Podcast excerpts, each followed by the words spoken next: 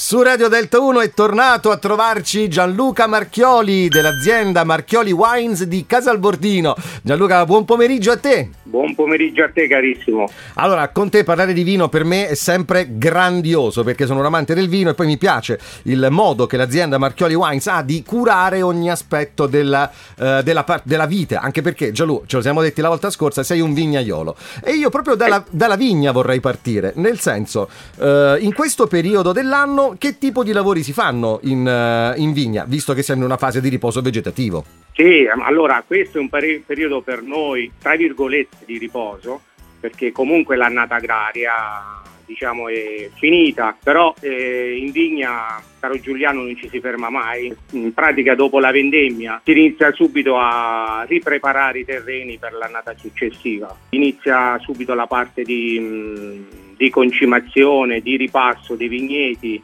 Quindi in qualche maniera diciamo che il vignaiolo non si ferma mai e quindi si aspetta l'inizio anche della potatura.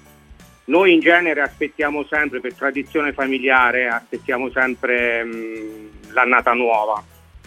Benissimo, benissimo. Beh, cioè, a questo punto è come se iniziasse una nuova stagione della vita, del processo di creazione del vino. Ma scusa, a questo punto la seconda domanda mi viene in mente: il vino adesso dov'è? Perché lo abbiamo raccolto, lo abbiamo spremuto e dove è andato a finire? In cantina?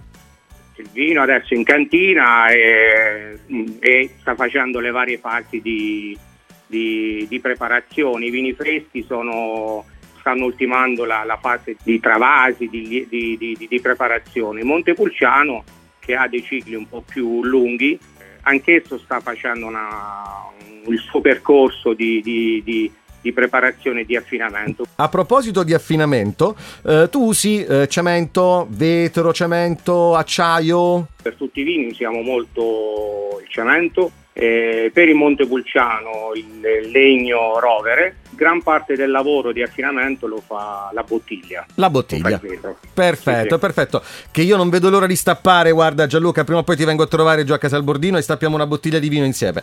A proposito di stappare bottiglie di vino, possiamo ricordare un evento importante che ci sarà domani ad Atessa, che è l'Enoteca Città del Vino. Sì, con enorme piacere.